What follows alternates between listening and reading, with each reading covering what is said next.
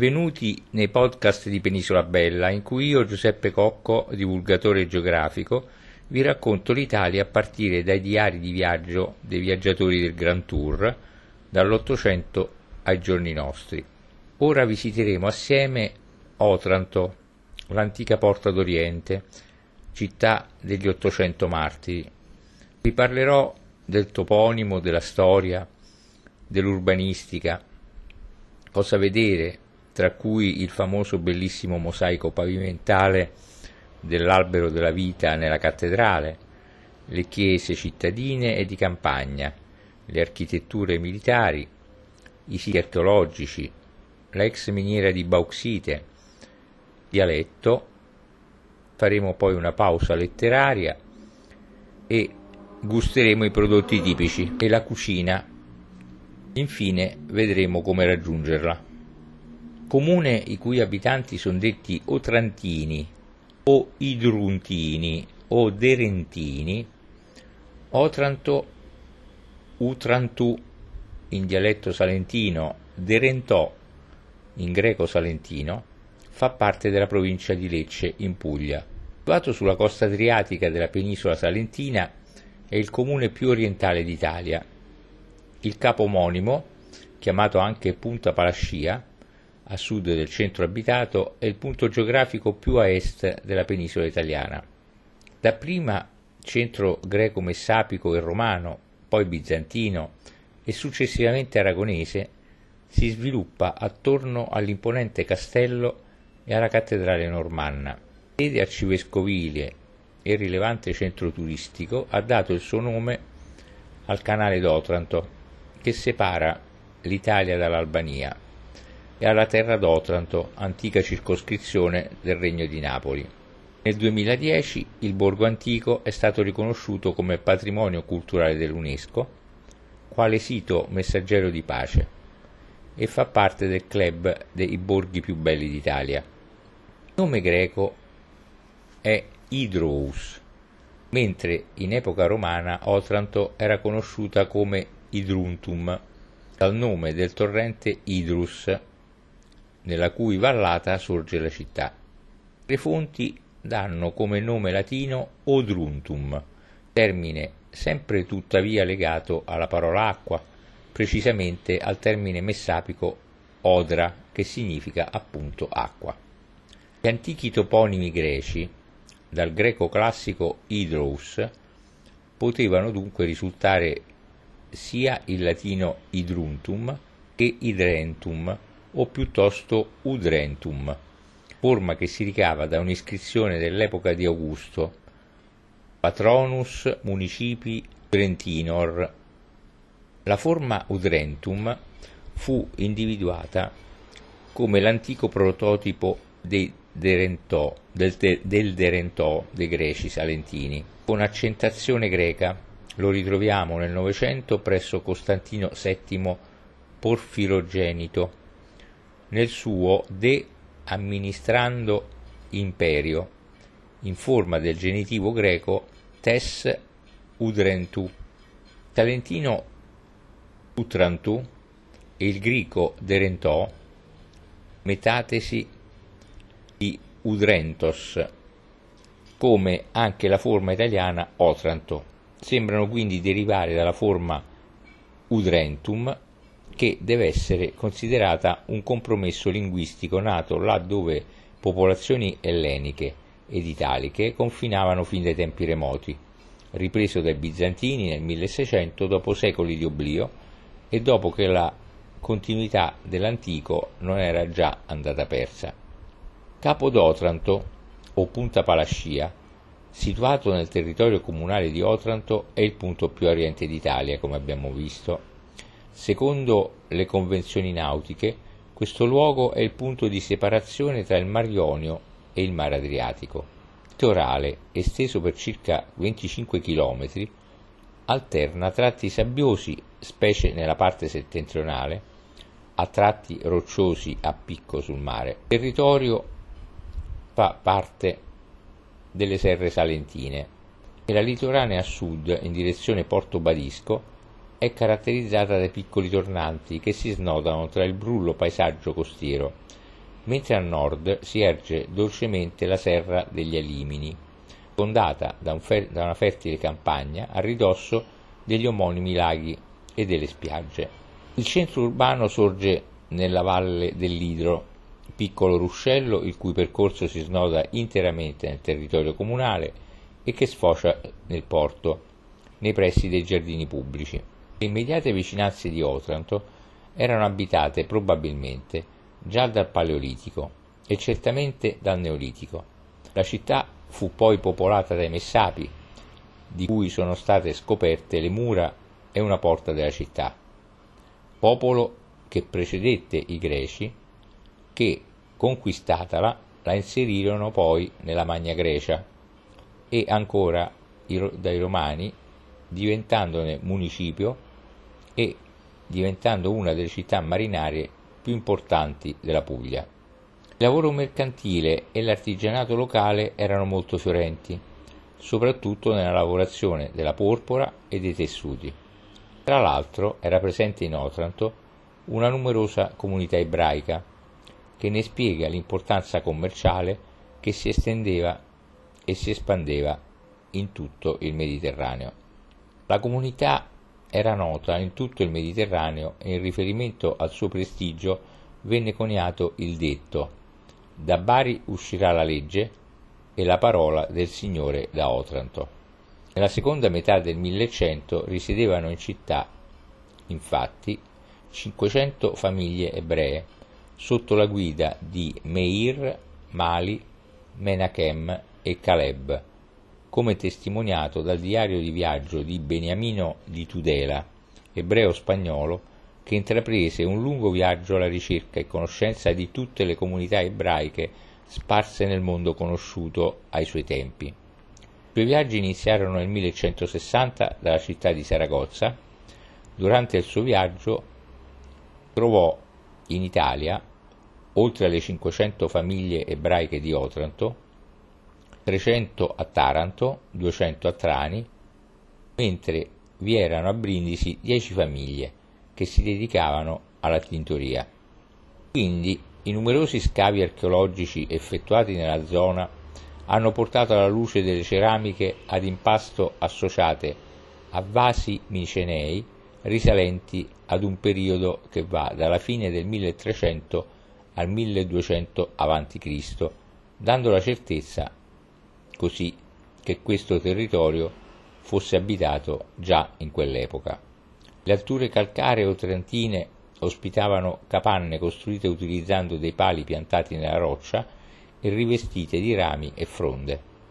Inoltre la cittadina è depositaria di non pochi esempi di rapporti con gli abitanti della zona egea. Attorno al 1200 e al 1000 a.C. si iniziano ad avere notizie dei Messapi, popolo che si spinse sulle coste italiane o per sfuggire ad incursioni nemiche o perché vi trovò propizi spazi di insediamento. Il termine antico Messapia, terra di mezzo, sta ad indicare l'area occupata da questa popolazione, situata tra il territorio degli Itali e il mondo ellenico, individuabile nella penisola salentina. Le fonti attribuirono ai Messapi anche la denominazione di Pelasgi. Messapi crearono una civiltà complessa e fondarono nel corso dei primi tre secoli del millennio a.C. numerose città, tra le quali Vaste, Muro, Alezio, Rocavecchia e Manduria. Otranto fu molto importante per i Messapi perché costituiva lo scalo sul mare Adriatico, fondamentale per gli scambi di alcuni centri messapici della zona come Vaste e Muro. Otranto ha della polis greca tutte le caratteristiche fondamentali, scriveva Antonio Antonaci. Infatti fu proprio in questo periodo che la città delineò la sua struttura urbana. Gli Elleni pensarono di apportare delle modifiche alla disposizione esistente, occupandosi dell'assetto del nucleo urbano, distinto ma mai nettamente separato sia dal mare sia dalla campagna. La cultura greca poi coinvolse gli otrantini negli usi e costumi come nella lingua. Ancora oggi alcune parole dialettali otrantine derivano direttamente da vocaboli del greco antico. Nel periodo romano, Otranto fu una delle città marinare più importanti della Puglia. Prima che Otranto diventasse colonia romana, esisteva già una complessa rete viaria che metteva in comunicazione la cittadina con il resto del Salento e con la Puglia in genere. Una rete viaria che i romani non fecero altro che riprendere, rinforzare ed inserire nelle loro arterie di comunicazione. Ad Otranto rimangono ancora delle testimonianze del passaggio dei Romani, due basi di marmo con epigrafe latina risalente al 200 a.C. che riconducono agli imperatori Lucio Aurelio Vero e Marco Aurelio Antonino. Nel 162 la città chiese ed ottenne di battere moneta e fu così che venne aperta una zecca, rimasta attiva sino al 100 d.C. Pian piano il porto di Otranto divenne sempre più importante, superando anche quello di Brindisi, che non fece altro che consolidarsi in epoca paleocristiana, facendole assumere il ruolo di ponte fra Oriente ed Occidente. Otranto fu centro bizantino e gotico, poi normanno, svevo, angioino ed aragonese. Nella sua cattedrale, costruita fra il 1080 e il 1088, nel 1095 venne impartita la benedizione ai 12.000 crociati che, al comando del principe Boemondo I d'Altavilla, partirono per liberare e proteggere il Santo Sepolcro. Sempre ad Otranto, l'11 settembre 1227, morì per la malaria Ludovico IV di Turingia, sposo di Santa Elisabetta d'Ungheria. Otranto, come già detto, era sede di un'importante comunità ebraica che espresse raffinati poeti nell'Ottocento d.C., tra i quali Meiucas e Sabbatai da Otranto. Poi, all'inizio del 1200, visse ad Otranto il poeta ebreo Anatoli, che ivi compose uno splendido dialogo tra il corpo e la mente dopo la morte. Nel 1219 l'imperatore Federico II confermò al vescovo i diritti sui cristiani e gli ebrei residenti ad Otranto. Nel 1480 la città fu attaccata dai turchi di Maometto II e, dopo 15 giorni di assedio, l'11 agosto la espugnarono, facendo strage della popolazione detta sacco o battaglia di Otranto e il 14 agosto circa 800 prigionieri maschi furono decapitati per non aver voluto rinnegare la fede cristiana e per tale motivo vennero dichiarati santi martiri i turchi. Nell'occasione distrussero anche il monastero di San Nicola di Casole, poco a sud di Otranto, nel quale i monaci basiliani avevano costituito la più vasta biblioteca dell'allora Occidente oltre ad aver istituito la prima forma di collegio nella storia, che ospitava ragazzi provenienti da tutta Europa che si recavano ad Otranto per studiare. Uno di quei monaci, Pantaleone, l'autore del monumentale mosaico pavimentale, il più grande in Europa, contenuto nel pavimento della cattedrale. Dopo la pesante distruzione da parte dei turchi, la città si rianimò presa dalla voglia di riscattarsi. Per sicurezza furono rafforzate le fortificazioni e nel 1539 la città contava 3.200 abitanti, con 638 fuochi, ovvero il numero di famiglie. Questi anni Otranto fu contesa dai veneziani e nuovamente dagli angioini, mentre nel frattempo gli ottomani tentarono nuovi assalti alla città, nel 1535 e nel 1537, ma Otranto riuscì sempre a resisterli. Ma a partire dalla seconda metà del Seicento, Otranto visse un netto calo della sua importanza, in quanto il commercio fu soggetto ad un arresto e le manifestazioni culturali furono pressoché nulle.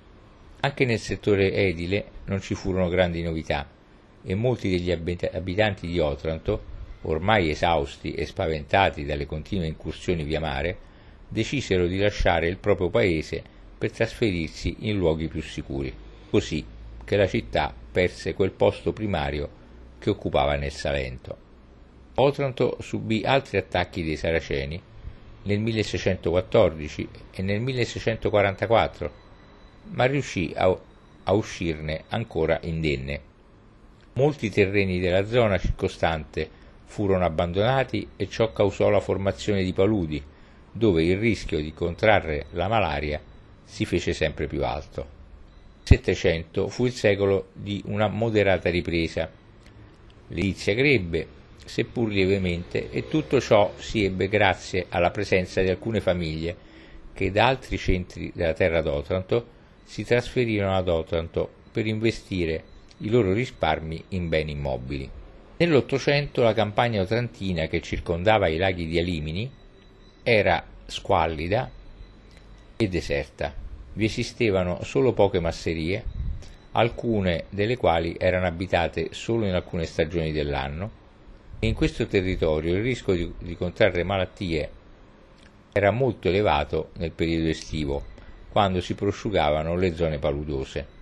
Il primo progetto di bonifica fu studiato nel 1868 dal Genio Civile di Bari, il quale, dopo aver rilevato tutta la superficie del lago e averne misurato la profondità, fece un piano per le zone di impaludamento, suggerendo il modo di sanarle.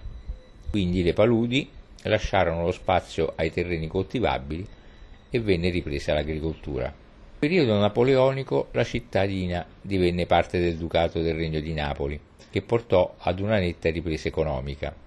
Le fortificazioni otrantine furono totalmente trasformate a partire dal 1866 e molti beni urbanistici della città finirono nelle mani del demanio. Lo stesso castello subì trasformazioni a partire dal fossato che fu ricoperto da terra e brecciolino ed un tratto delle mura che fu abbattuto. Durante la Prima Guerra Mondiale il canale di Otranto fu interessato dal blocco del canale realizzato dagli alleati Italia, Inghilterra e Francia ai danni dell'impero austro-ungarico e teatro dello scontro detto Battaglia del canale di Otranto che si concluse con la sconfitta degli alleati e la forzatura del blocco.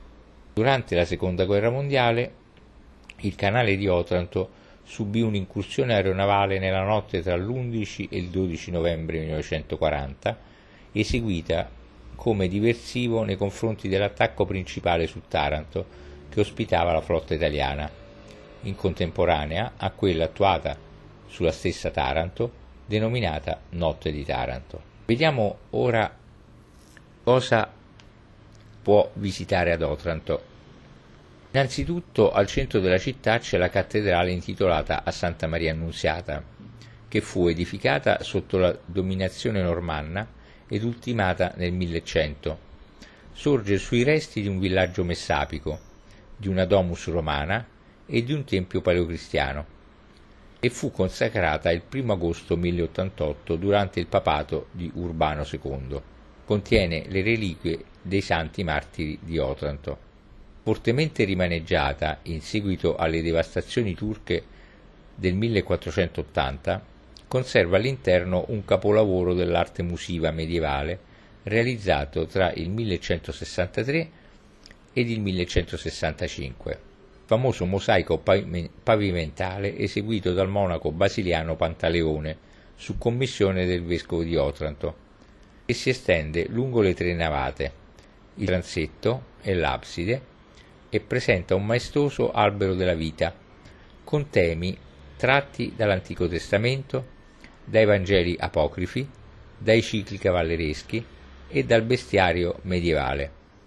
Quest'opera originale e conservata nella quasi totalità delle sue parti, offre uno spaccato della cultura del Medioevo e ci presenta un percorso in un labirinto teologico di cui a volte sfugge la vera interpretazione iconologica.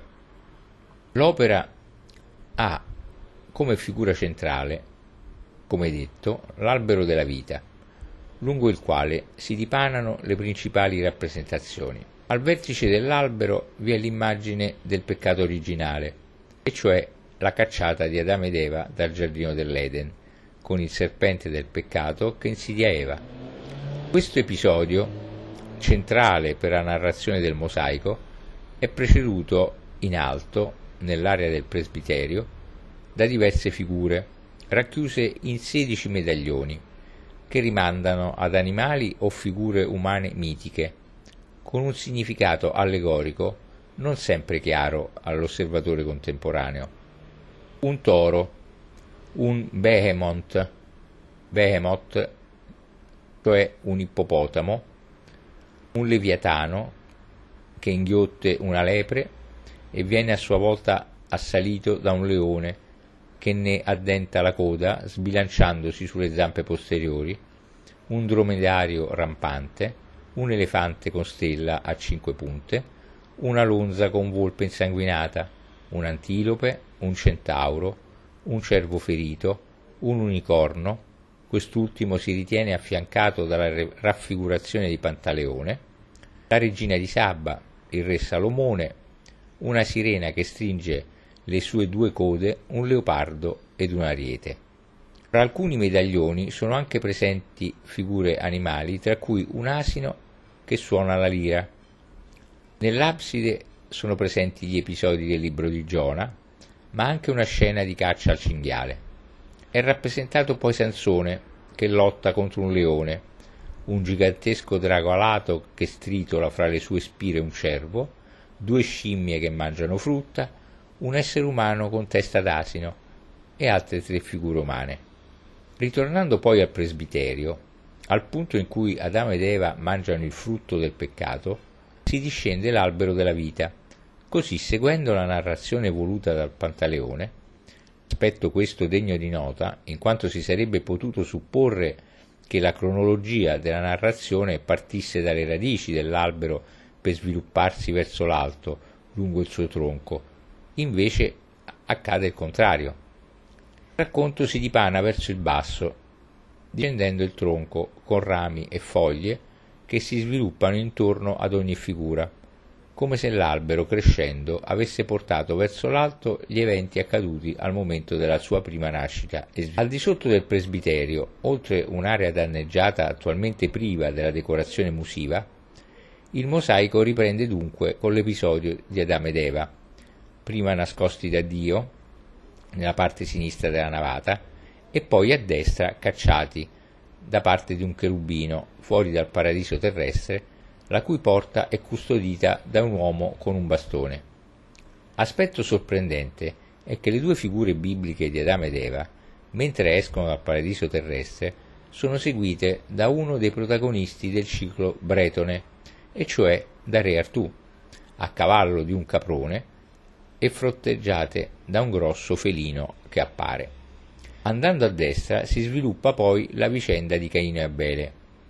Procedendo verso il basso vi sono dodici medaglioni che raffigurano il ciclo dei mesi, il loro nome, i segni zodiacali corrispondenti e le varie attività che l'uomo svolge sulla terra una volta cacciato dall'Eden, come ad esempio la raccolta del grano, la produzione del vino, l'aratura dei terreni, il pascolo, la caccia al cinghiale, l'allevamento dei maiali, ma anche scene di ozio, come un uomo nudo che si pulisce i piedi, oppure una donna molto elegante seduta su uno sgabello. Si osserva poi la rappresentazione del diluvio universale e delle gesta di Noè e sotto, sulla parte destra della navata, della costruzione della, ter- della torre di Babele. Compaiono poi altre figure fantastiche, un animale con quattro corpi e una testa umana, Drago, la dea Diana che uccide un cervo con la freccia, un centauro, una scena di combattimento fra due uomini dotati di mazze e scudi, con accanto un cavallo, altre figure zoomorfe ed antropomorfe, queste di diverse dimensioni, fra le quali si trovano anche immagini di particolare interesse. Una scacchiera, Alessandro Magno che ascende al cielo sopra due grifoni, concludono la raffigurazione i due cavalieri nudi che suonano l'olifante, il corno da caccia in uso nel Medioevo ricavato dalla zanna dell'elefante, simboleggianti il paladino Orlando che diede la propria vita a Roncisvalle. Alle radici dell'albero sono poi raffigurati due grandi elefanti indiani che sostengono l'albero della vita, raffiguranti la fiaba di Barlaam e di Josafat. Secondo autorevoli interpretazioni, nella parte bassa dell'albero della vita vi è una rappresentazione del monoteismo e del politeismo. La figura quadricorporea monocefala è simbolo del monoteismo cattolico, mentre lo scacchiere dell'essere è segno del monoteismo islamico e l'animale adrocefalo a testa umana è simbolo del monoteismo egiziano. Due atleti armati di bastone, di scudo e calzari sono simboli della parola di Dio, della fede e della carità, armi del cristiano per combattere i nemici della fede. Infine, il politeismo ellenistico e vichingo sono racchiusi nel pannello con Alessandro Magno. Nella navata destra della cattedrale si sviluppa un'ulteriore parte del mosaico, in cui fra i rami di un altro albero si osservano figure zoomorfe, mitiche ed umane, tra cui un Atlante che sembra reggere un sole policromo ed un uomo indicato come Samuele. Nella navata sinistra ancora un albero, questa volta del giudizio universale. Divide l'area in due parti. Quella a sinistra relativa al paradiso e dunque alla redenzione, e quella a destra dedicata all'inferno e dunque alla dannazione. Nella prima si osservano un cervo, i tre patriarchi Abramo, Isacco e Giacobbe, che secondo l'iconografia bizantina accolgono gli uomini eletti al paradiso, sotto uomini, piante ed animali, forse nel giardino dell'Eden. Nell'area della dannazione si trovano un angelo che, tenendo la bilancia, sembra giudicare i peccati dei dannati, la psicostasia è molto frequente negli affreschi dell'epoca. Sotto di lui un diavolo che con un tridente è intento ad alimentare la fiamma che riscalda una fornace nella quale viene gettato un dannato. Rivolgendo lo sguardo verso le figure sovrastanti, trovano due mostri, uno più grande e uno più piccolo, che inghiottono uomini. Tre uomini allineati che, per le cappe bianche che li accomunano, potrebbero essere eresiarchi, cioè i bestemmiatori, ed avvinchiati dai serpenti. Una donna ignuda, avvinghiata anche lei da serpenti e additata da un altro dannato gettato tra le fiamme, fianco una figura umana gigantesca, forse un altro diavolo oppure Caronte, al di sopra di tutti Satana, che accoglie un dannato.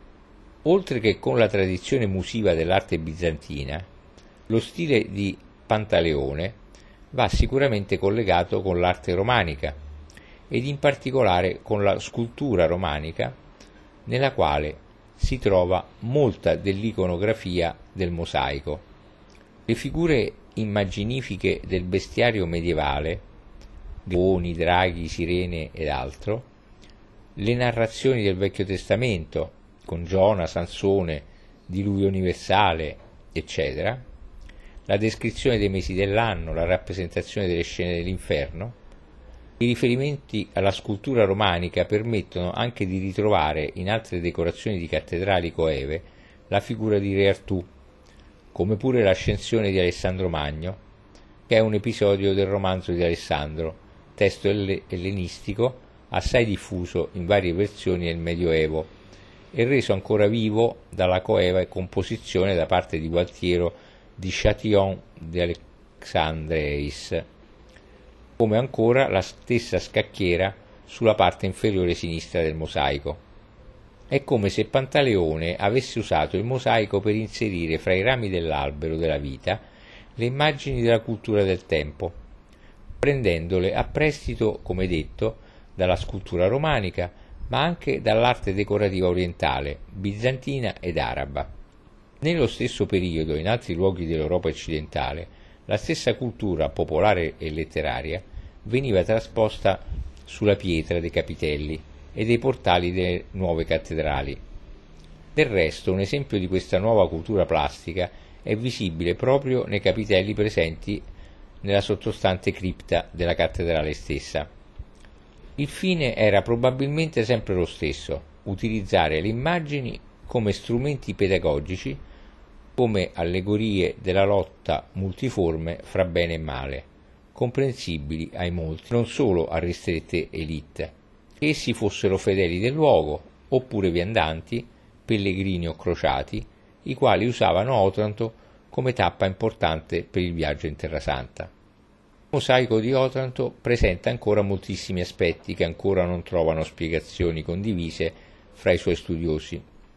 Fra essi basti ricordare la scelta di Pantaleone di utilizzare l'albero della vita per ripartire gli spazi narrativi dell'opera musiva, scelta che non trova riscontro in alcun altro mosaico dell'epoca. Dal punto di vista meramente stilistico, però, questa scelta troverebbe ancora una volta riscontro nella scultura dei portali di molte chiese romaniche, dove non tanto l'albero della vita, bensì il traccio di vite o quello di acanto vengono spesso utilizzati per dare ritmo e ordine alle rappresentazioni religiose o allegoriche. Invece dal punto di vista della simbologia i rimandi sono ovviamente molteplici. Dall'albero della vita posto nell'Eden quello rappresentato nella Cabala, come anche all'albero dell'estremo confine, Idrat Alt al-Muntaha o del settimo cielo, secondo la religione islamica. Altro argomento di frequente dibattito è la totale assenza di raffigurazioni di scene come anche di personaggi del Nuovo Testamento, assenza che ha trovato forse spiegazione nel divieto di far calpestare tali figure da parte dei fedeli, aspetto che effettivamente si riconosce in altri mosaici pavimentali dell'epoca. Un'altra spiegazione potrebbe essere il tentativo da parte di Pantaleone di rappresentare allegorie che fossero comprensibili ed accettate da più comunità religiose, peraltro ben presenti nella città di Otranto di allora, quali quelle cristiane latine, quelle cristiane ortodosse, nonché quelle di religione ebraica.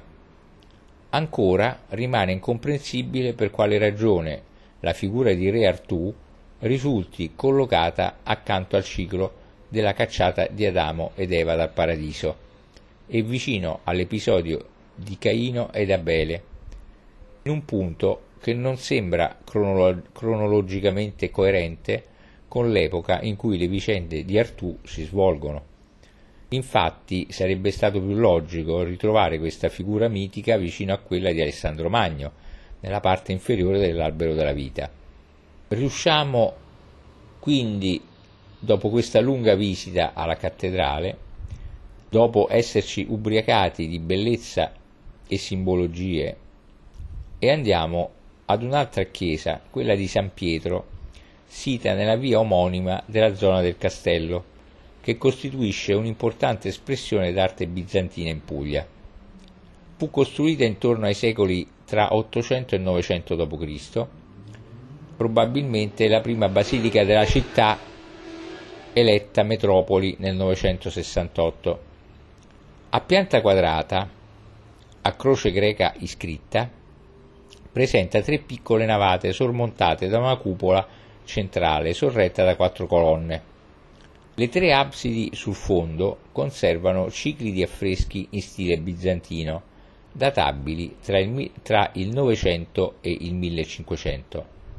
Ancora la chiesa o cappella della Madonna dell'Alto Mare, che resta fuori del centro abitato, in via Punta, e fu edificata nel 1600 e ricostruita nel 1744 come ricorda l'epigrafe posta sulla facciata è arroccata su uno sperone tufaceo che scende direttamente nel mare ed è dedicata allo Spirito Santo. L'interno è a navata unica, all'altare dedicato alla Vergine e tutte le decorazioni richiamano la tradizione marinara. Il pavimento a mosaico è decorato al centro con una stella di tradizione marinara, fondata da nodi Savoia o a 8. Tutti gli arredi, anche l'illuminazione, richiamano ai temi del mare, dal cavalluccio marino al delfino, dall'ancora alla conchiglia, quest'ultima che riunisce una doppia simbologia legata al mare da una parte e all'iconografia della perfezione dall'altra. Le ultime due chiese poi sono legate alla tragedia dei martiri otrantini. La chiesa di Santa Maria dei Martiri, con annesso convento di San Francesco di Paola, fuori del centro abitato, in piena campagna, lungo la strada provinciale 87, nei pressi di un convento delle Clarisse, fu edificata nel 1614 al posto di una preesistente struttura voluta da Alfonso d'Aragona, in ricordo del terribile massacro degli 800 Otrantini che ebbe luogo proprio qui. La struttura architettonica dell'edificio è in stile rinascimentale, mentre gli altari sono barocchi. E la piccola chiesa di Santa Maria del Passo, ubicata a metà strada fra la città ed il Colle della Minerva, ai bordi del centro abitato in via Madonna del Passo, risalente al 1500, venne edificata per ricordare il passaggio del, nel 1480 degli 800 trantini che venivano condotti dai turchi sul colle per essere trucidati. È di semplice fattura, presenta un'unica aula rettangolare con volta a botte caratterizzata da un'abside recante l'immagine cinquecentesca della Vergine. Poi, ancora fuori del centro storico, troviamo l'antico monastero di San Nicola di Casole, che sorge a pochi chilometri a sud di Otranto e rappresenta uno dei luoghi più importanti del Salento a livello storico, artistico e culturale. Casale fu fondato nel 1098 da Boemondo I d'Antiochia e successivamente venne donato ad un gruppo di basiliani guidati dal monaco Giuseppe, che fu primo abate dell'abbazia. Attivissimo centro culturale, conservò per lunghi secoli numerosissimi volumi greci e latini, che la rese all'epoca una delle biblioteche più ricche d'Europa. Venne però purtroppo distrutta, come abbiamo già detto, nel 1480 dai turchi e da allora di essa rimasero solo le rovine. Sempre nei dintorni di Otranto ci sono anche una serie di cripte e chiese rupestri molto interessanti. Iniziamo dalla cripta di San Nicola, situata nella Valle delle Memorie, luogo di importanza storica per la presenza di un antico villaggio rupestre. È scavata nelle pareti rocciose della vallata e risale probabilmente al periodo tra il Novecento e il Millecento ed è formata da tre navate divise da pilastri terminanti con piccole absidi semicircolari. Vi sono ancora visibili tracce di affreschi bizantini ed iscrizioni in lingua greca.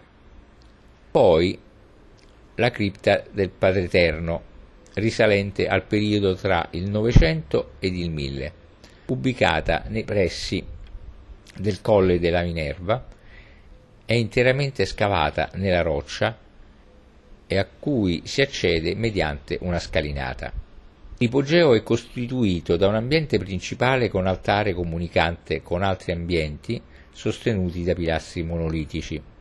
Lungo le pareti, interamente affrescate, c'è un sedile in pietra. Ancora le catacombe di San Giovanni, risalenti all'età paleocristiana, sono un complesso ipogeo situato sulla collina di San Giovanni, appartenuto probabilmente alla comunità ebraica o paleocristiana, ben rappresentate ad Otranto nei primi secoli d.C. Le catacombe venivano anche utilizzate come necropoli.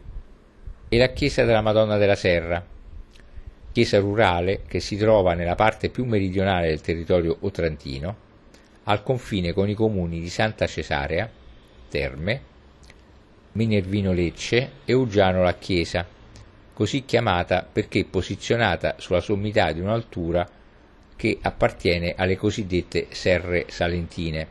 Fu edificata verso la fine del Seicento ed è caratterizzata da una volta a botte lunettata e dalla presenza di affreschi parietali, fra cui risalta quello della Madonna titolare. Tra l'altro, a pochi metri di distanza dalla chiesa è possibile notare un'antica strada romana con basolato. Tra le architetture civili Due sono particolarmente interessanti all'interno della città. Il Palazzo Lopez, posto nella piazza della Basilica di fronte alla cattedrale dell'Annunziata, fu edificato al tempo del dominio spagnolo dalla nobile famiglia Lopez. Il nucleo più antico, costituito dalla cinquecentesca Casa Torre, nel 1600 venne addossato un più ampio corpo di fabbrica a completare la dimora signorile.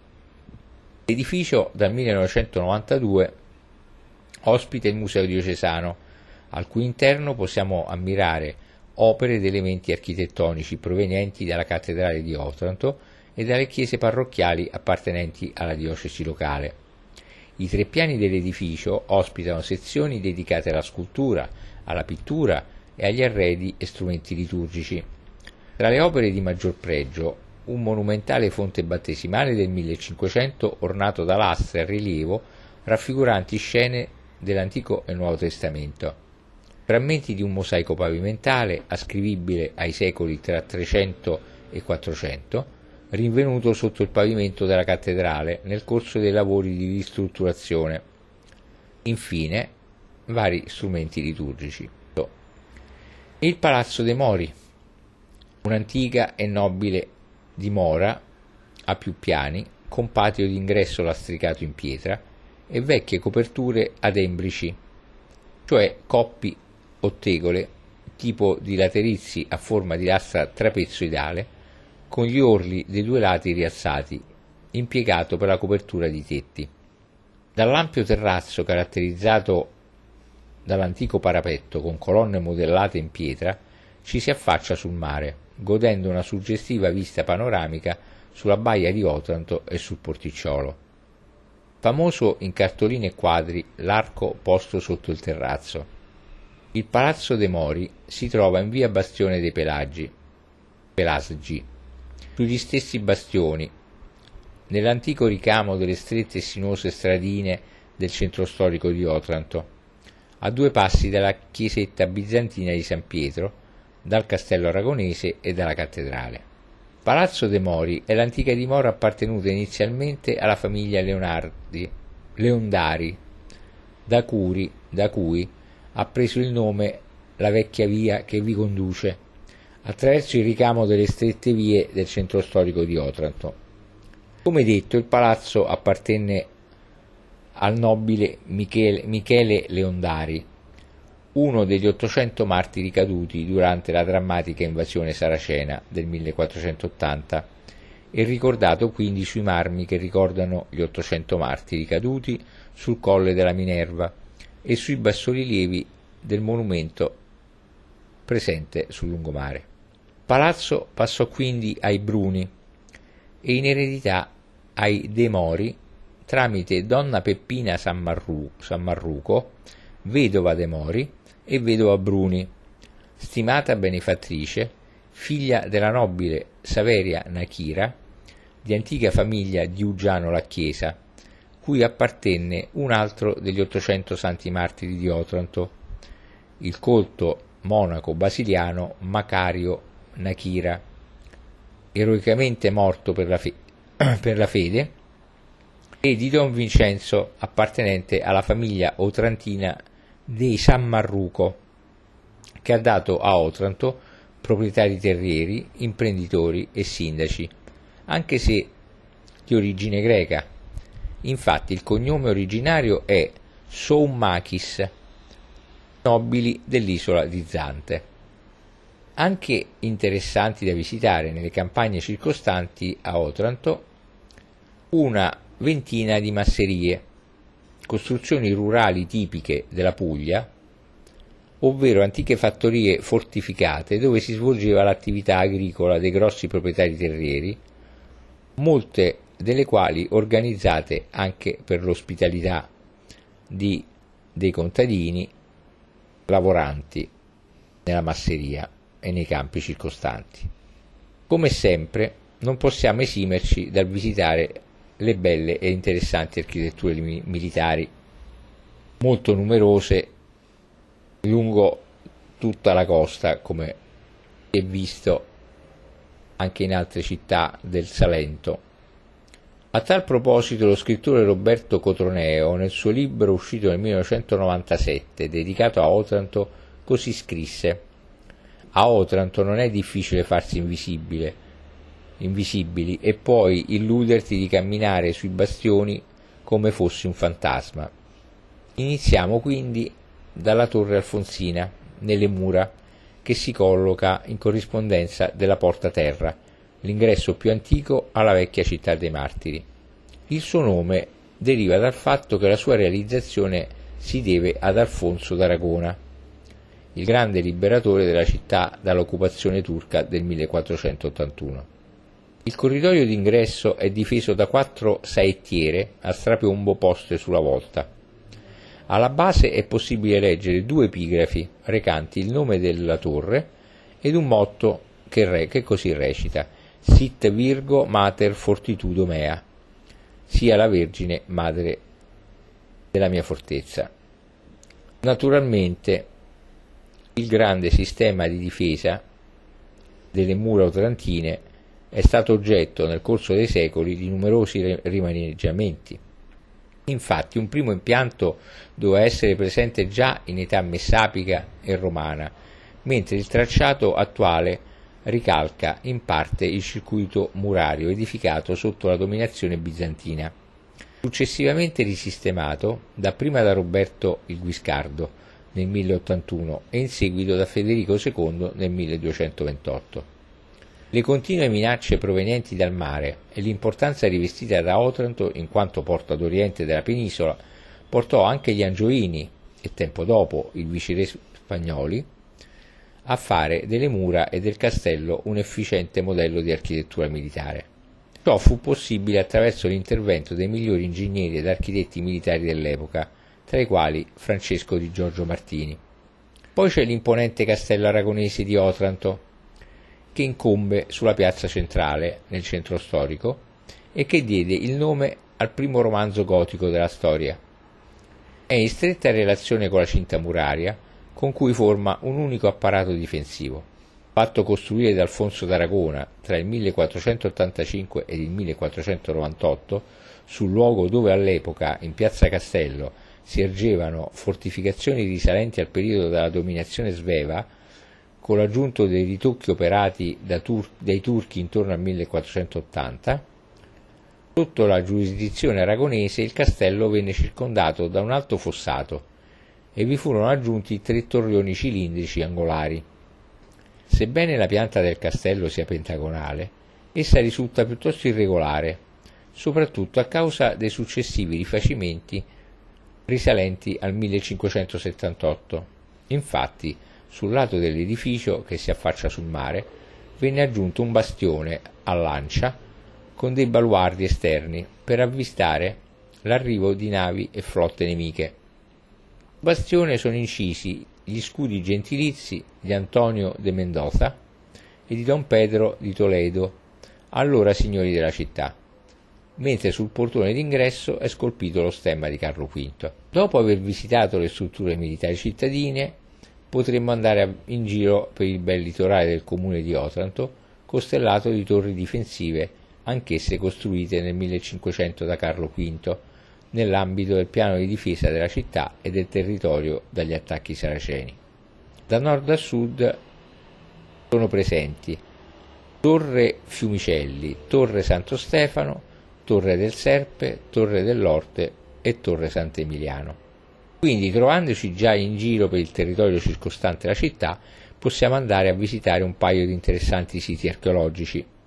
Cominciamo con l'ipogeo di Torre Pinta, situato sotto l'omonima torre nella Valle delle Memorie, che fu scoperto nel 1976. L'ipogeo, di cui non si ha sicura datazione storica, potrebbe risalire al Neolitico e successivamente ampliato e sfruttato in varie epoche per svariate funzioni. Presenta una pianta a croce latina, dovuta probabilmente ai basiliani, che lo trasformarono in luogo di culto, costituita da un corridoio detto dromos, con volta a botte, forato da tante piccole cellette e terminante in un vano sferico. Le cellette con molta probabilità erano destinate ad accogliere le urne cinerarie dei defunti. In corrispondenza del vano sferico, dal quale si accede in tre ambienti absidati, si innalza una torre colombaia edificata nel 1600 in sostituzione della volta crollata. Infine, nei pressi dell'ingresso si apre un piccolo ambiente circolare ospitante un camino. Altro sito, la Grotta dei Cervi, un'importantissima grotta naturale costiera, sita nella baia di Porto Badisco, scoperta nel 1970. La cavità racchiude un inestimabile patrimonio archeologico. Infatti i suoi antichi abitatori hanno lasciato sulle pareti numerose testimonianze pittoriche, immagini di uomini, figure rituali, scene di caccia ed animali. I graffiti sono realizzati con un impasto di ocra e guano di pipistrello e l'importanza del sito ha suggerito purtroppo la chiusura permanente della grotta. Quindi l'unica cosa che possiamo fare è godere dei reperti archeologici e fossili rinvenuti che costituiscono il nucleo principale del Museo Paleontologico L'Alca di Maglie. Infine, un luogo di interesse ambientale è il laghetto della ex cava di Bauxite, che è un'altra evidenza spettacolare per i suoi colori, verdi della natura che contrastano col turchese del piccolo specchio d'acqua e il blu della vicina acqua marina, col rosso ruggine intenso della bauxite e che si trova a sud di Otranto, nei pressi della baia delle Orte. Si tratta di una cava di estrazione della bauxite, minerale dal quale si ricava l'alluminio, estratta per circa un ventennio negli anni 1960 1980. Veniva imbarcata nel porto cittadino in direzione di Marghera, dove veniva poi lavorata. La cava venne definitivamente abbandonata nel 1976 a causa del costoso processo estrattivo e per la presenza di una falda freatica incontrata durante la fase dello scavo che ha determinato poi la formazione del piccolo laghetto. E passiamo un attimo al dialetto parlato ad Otranto. È il salentino nella sua variante meridionale, appartenente alla famiglia delle lingue romanze e classificato nel gruppo meridionale estremo, che si presenta a carico di influenze riconducibili alle dominazioni e ai popoli stabilitisi in questi territori nei secoli. Metapi, greci, romani, bizantini, longobardi, normanni, albanesi, francesi e spagnoli. Una pausa letteraria è dovuta e necessaria. Carmelo Bene, che decise di porre la sua residenza in Otranto, ebbe a scrivere nel suo Sono apparso alla Madonna queste parole. Affondare la propria origine non necessariamente connessa alla nascita, in terra d'Otranto è destinarsi un reale immaginario. E lì, appunto, nel primo di di un settembre, io fui nato. Otranto, da sempre magnifico, religi- religiosissimo bordello, casa di cultura tollerante, confluenze islamiche, ebraiche, arabe, turche, cattoliche ne è testimone la stupenda cattedrale, il suo favoloso mosaico figurante l'albero della vita nell'anno 1100. Quindi sono da citare alcuni romanzi dedicati e o ambientati ad, ad Otranto. Il primo è il romanzo di Maria Corti, L'ora di tutti, che narra le vicende della battaglia di Otranto nel 1480, la famosa invasione dei turchi.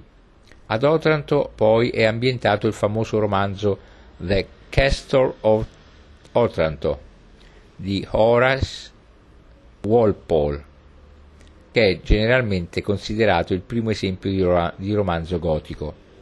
Cinque anni dopo il romanzo di Walpole, il filosofo francese Voltaire ambientò nel castello di Otranto il libretto di un'opera buffa intitolato Le Baron d'Otrantin nel 1769 musicato dal musicista belga Gretry.